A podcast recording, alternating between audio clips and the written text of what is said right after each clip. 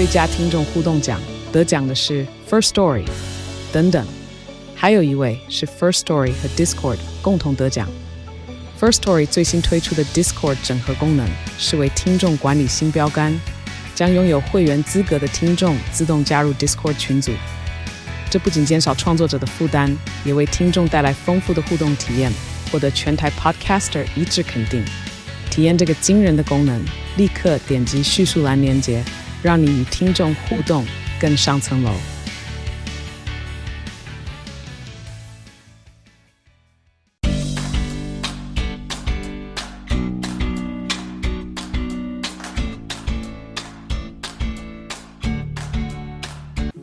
胡思乱想，随便乱讲。欢迎回到汉娜聊聊天。Hello，大家好，我是汉娜。之前呢，在有钱家族那一集啊，我提到了石油大亨洛克菲勒先生会写信给他的儿子嘛。但是哦，他不是唯一一个写信给小孩的有钱人。后来我看到一则采访，受访者是王瑞华女士。嗯，如果你觉得这个名字听起来有点陌生的话，那我说他爸爸的名字大家应该就听过了。他的父亲就是大名鼎鼎的王有庆先生。王瑞华女士说，她小时候呢，她父亲就要求她每一个礼拜都要通信一次。她写一张纸，她爸爸会回七八张哦。那个时候她才十三岁。我当时看到这个采访的心得是：大企业家真爱写信。话说回来呢，今天我要分享的是洛克菲勒写给儿子的三十八封信里面，我觉得比较有趣的故事哦。它里面呢、啊，它的用词啊，就是非常的直接。例如啊，他有一句格言是说：“享有特权而无力量的人是废物，受过教育而无影响的人是一堆一文不值的垃圾。”哇，非常直接。先来讲一个小故事，跟他的创业没有关系的。他说，许多年前我在第五大道敬礼会教堂曾经偶遇一个叫做汉森的年轻人，一个在蓑衣节食中悲惨度日的小花匠。也许汉森先生自以为坚守贫穷是一种美德，他摆出一副高尚品格的样子对我说：“洛克菲勒先生，我觉得我有责任跟你讨论一个问题。金钱是万恶之源。”这是圣经上面说的。就在那一瞬间，我知道汉森先生为什么与财富无缘了。他是在从对圣经的误解当中得到人生教诲，但是他却浑然不觉。我不希望让这个可怜的年轻人在他心胸狭窄的沼泽当中越陷越深。我告诉他，年轻人，我从小就不断接受各种基督教格言的熏陶，并且以此作为自己的行为准则。我想你也是一样，但是我的记忆力似乎要比你好一些。你忘了，在那句话的前面还有一个字：喜爱。喜爱金钱是万恶之源。你说什么？汉森的嘴巴大张着，好像要吞下一条金鱼。真希望他赚钱的胃口能有那么大。想想看，年轻人，我提醒汉森，如果你有了钱，你就可以惠及你的家人、朋友，给他们快乐幸福的生活，更可以惠及社会，拯救那些孤苦无助的穷人。那么，金钱就成了幸福之源。年轻人手里每多一分钱，就增加一分决定未来命运的力量。去赚钱吧！我劝导他，你不该让那些偏执的观念锁住你有力的双手。你应该花时间让自己富裕起来，因为有了钱就有了力量。而纽约充满了致富的机会，你应该致富，而且能够致富。记住，小伙子，你虽是尘世间的匆匆过客，却也要划出一道人生的光亮。我不知道汉森能不能接受我的规劝，如果不能，我会为他感到遗憾的。他看上去很结实，头脑也不笨。我会讲这个故事的原因是因为最后一句，我觉得实在是太呛了。那呃，其实呢，我今天要分享的比较多是标准石油公司经营的商战的故事。我之前在节目里面有提到，他们公司的名称有改过几次。一开始是克拉克洛克菲勒，后来改成洛克菲勒安德鲁斯，再后来又改成洛克菲勒安德鲁斯弗拉格勒。其实我没有提到的是，他们公司也曾经把洛克菲勒的姓氏从公司名称里面拔掉过哟。在我创业之初，由于资金缺乏，我的合伙人克拉克先生邀请他昔日同事加德纳先生入伙。对此，我举双手赞成，因为有了这位富人的加入，就意味着我们可以做我们想做、有能力做、只要有足够资金就能够做的事情。然而，出乎我意料的是，克拉克带来一个钱包的同时，却送给我一份屈辱。他们要把克拉克洛克菲勒公司更名为克拉克加德纳公司，而他们把洛克菲勒的姓氏从公司名称中抹去的理由是，加德纳出身名门，他的姓氏能吸引更多的客户。这是一个大大刺伤我尊严的理由啊！我愤怒，我同样是合伙人。加德纳带来的只是他那一份资金而已。难道他出身贵族就可以剥夺我应得的名分吗？但是我忍下了。我告诉自己，你要控制住你自己，你要保持心态平静。这只是开始，路还长着呢。我故作镇静，装出若无其事的样子，告诉克拉克：“这没什么。”事实上，这完全是谎言。想想看，一个遭受不公平、自尊心正受到伤害的人，他怎么能有如此的宽容大度？但是我用理性浇灭了我心头燃烧着的熊熊怒火，因为我知道这会给我带来好处。忍耐不是盲目的容忍，你需要冷静地考量情势，要知道你的决定是否会偏离或者加害你的目标。对克拉克大发雷霆不仅有失体面，更重要的是，他会给我们的合作制造裂痕，甚至招致一脚把我踢出去，让我从头再来的恶果。而团结则可以形成合力，让我们的事业越做越大，我的个人力量和利益也将随之壮大。我知道自己要到哪里去。在这之后，我继续一如既往、不知疲倦的热情工作。到了第三个年头，我就成功的把那位极尽奢侈的加德纳先生请出了公司，让克拉克洛克菲勒公司的牌子重新树立起来。那时，人们开始尊称我为洛克菲勒先生，我已经成为富人。后来呢，克拉克洛克菲勒公司永远成为了历史，取代的是洛克菲勒安德鲁斯公司。我就从此搭上了成为亿万富翁的特快列车。在任何时候，冲动都是我们最大的敌人。如果忍耐能够化解不该发生的冲突，这样的忍耐永远是值得的。但是如果顽固的一意孤行，非但不能化解危机，还会带来更大的灾难。安德鲁斯先生似乎并不明白这个道理。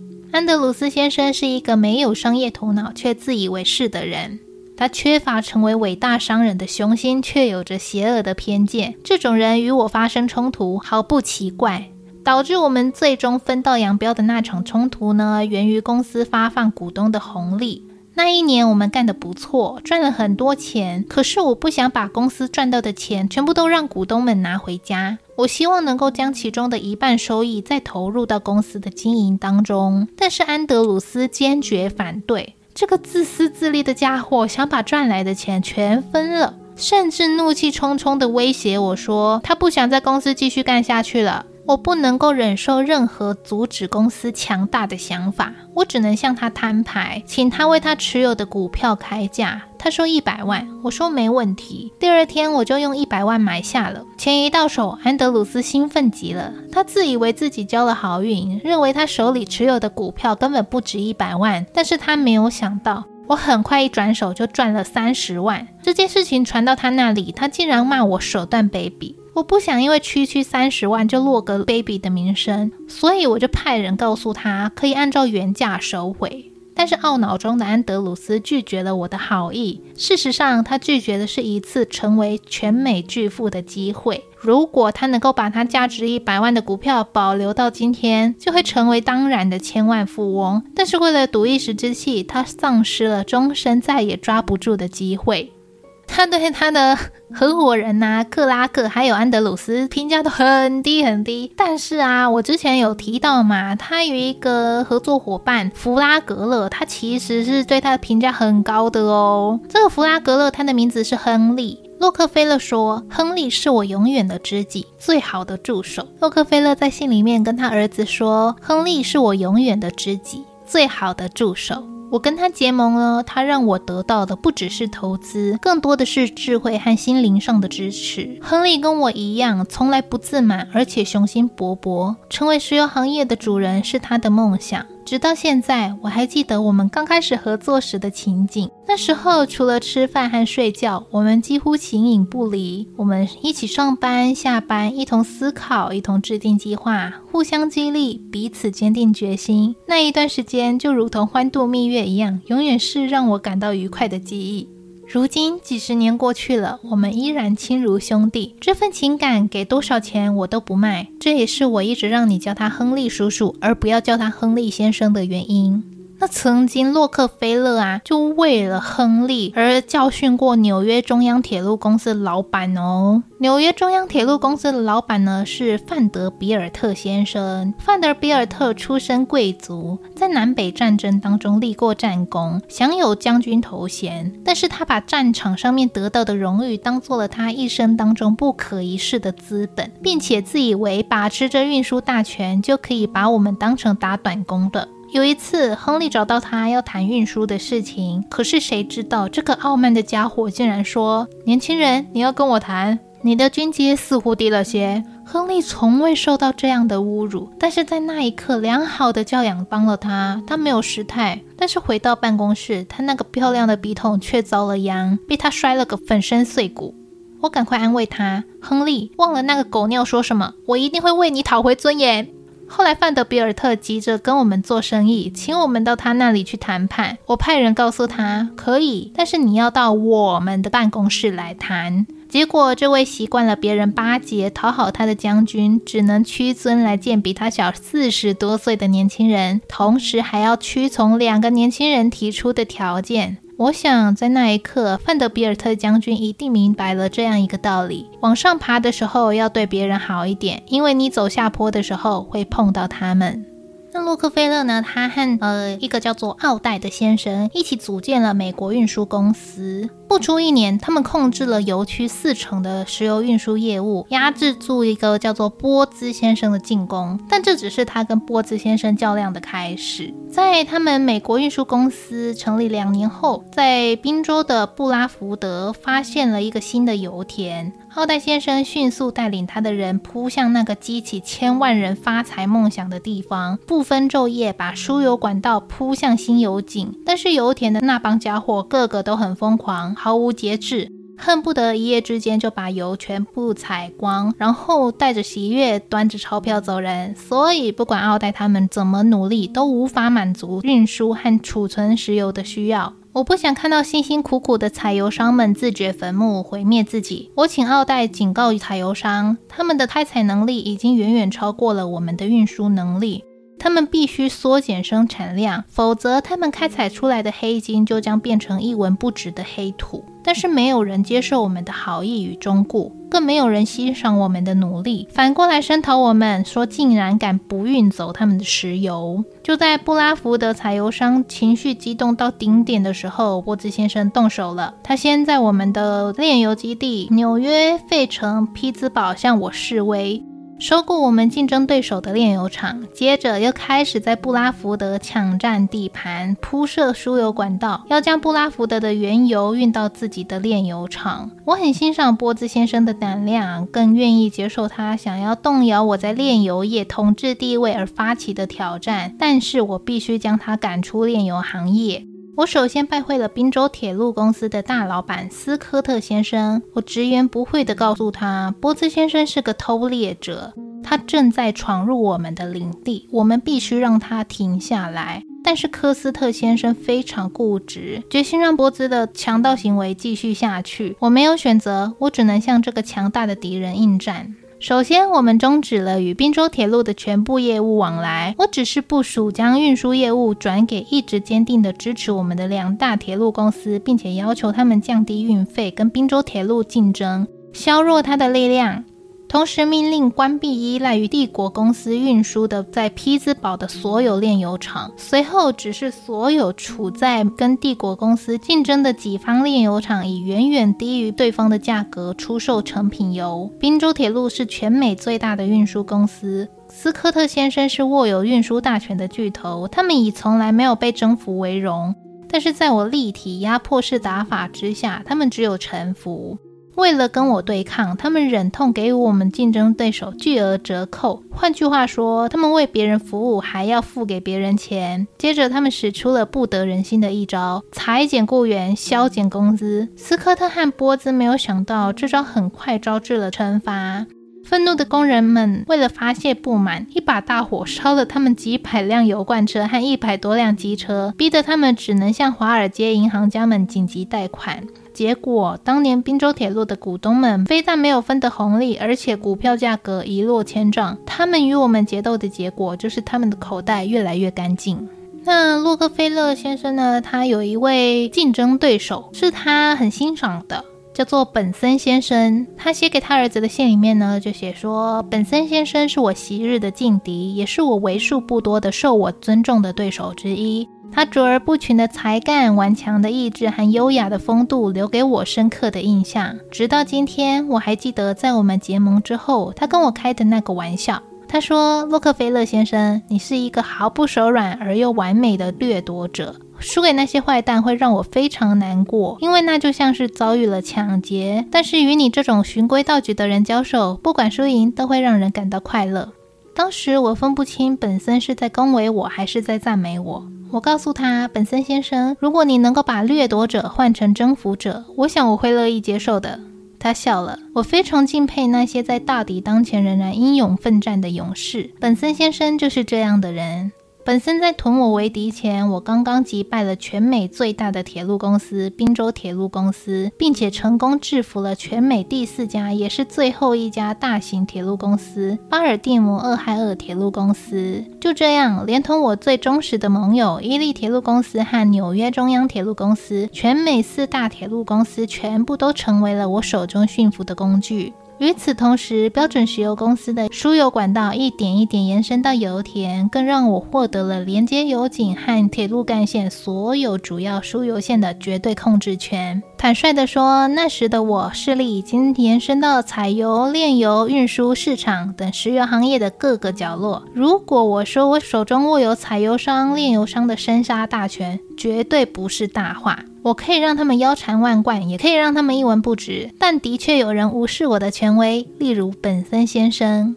本森先生是一个有雄心的商人，他要铺设一条从布拉福德油田到威廉斯波特的输油管道，去拯救那些唯恐被我击垮而急于摆脱我束缚的独立石油生产商们。当然，想从中大捞一把的念头更支配着他勇闯我的领地。这条连接宾州东北部和西部的输油管线，从一开始就以惊人的速度在向前扑进，这引起我极大关注。任何竞争都不是一场轻松的游戏，而是活力十足、需要密切注意、不断做出决定的游戏。否则，稍不留神你就输了。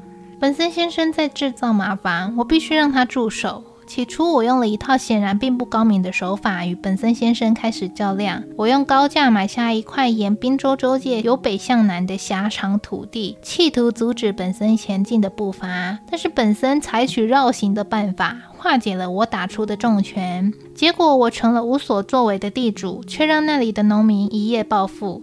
接着，我动用了盟友的力量，要求铁路公司绝对不能让任何输油管道跨越他们的铁路。本森如法炮制，再次成功突围。最后，我想借助政府的力量来阻击本森，但是没有成功，只能眼睁睁地看着本森成为英雄。我知道我遇到了难以征服的劲敌，但是他无法动摇我竞争的决心，因为那条长达一百一十英里的管道就是我最大的威胁。如果任由原油在那里毫无阻碍地流淌，流到纽约，那么本森他们就将取代我成为纽约炼油业的新主人，同时也将使我失去对布拉德福德油田的控制，这是我不能允许的。当然，我并不想赶尽杀绝，困死他们。我真正的目标是希望不用太高的价格就能得到我想要的东西，不能让本森他们胡来，破坏我费尽心计才建立起来的市场秩序，毁了我对石油的控制权。这可是我的生命。所以，当那条巨蛇即将开始涌动的时候，我向本森提议，我想买他们的股票，但是很不幸，他们拒绝了。这激怒了我们很多人。主管公司管道运输业务的奥黛先生要用武力毁了他，以惩罚那些不知好歹的家伙。我厌恶这种邪恶而下作的想法。只有无能的人才会想干这类令人不齿的勾当。我告诉奥黛，杀了你那愚蠢的想法。我从来没有想到会输，但是即使输了，唯一该做的就是光明磊落的去输。如果谁能够在背后搞鬼而没有被人抓到，他几乎一定会获得竞争优势。但是邪恶和不道德的行为非常危险，它会让他失去尊严，甚至可能坐牢。而任何欺骗和不道德的行为都无法持久，都不能成为可靠的企业策略，这只会破坏大局。使未来变得越发困难，甚至不可能再有机会。我们一定要讲究规矩，因为规矩可以创造关系，关系会带来长久的业务。好的交易会创造更多的交易，否则我们将提前结束我们的好运。就我的本性而言，我不迎接战争，我摧毁竞争者，但是我不需要不光明的胜利，我要赢得美满、彻底而体面。就在本森洋洋得意、享受他成功快乐的时候，我向他发动了一系列令他难以招架的攻势。我派人给储油罐生产商送去大批订单，要求他们保证生产、按时交货，令他们无暇顾及其他客户，包含本森。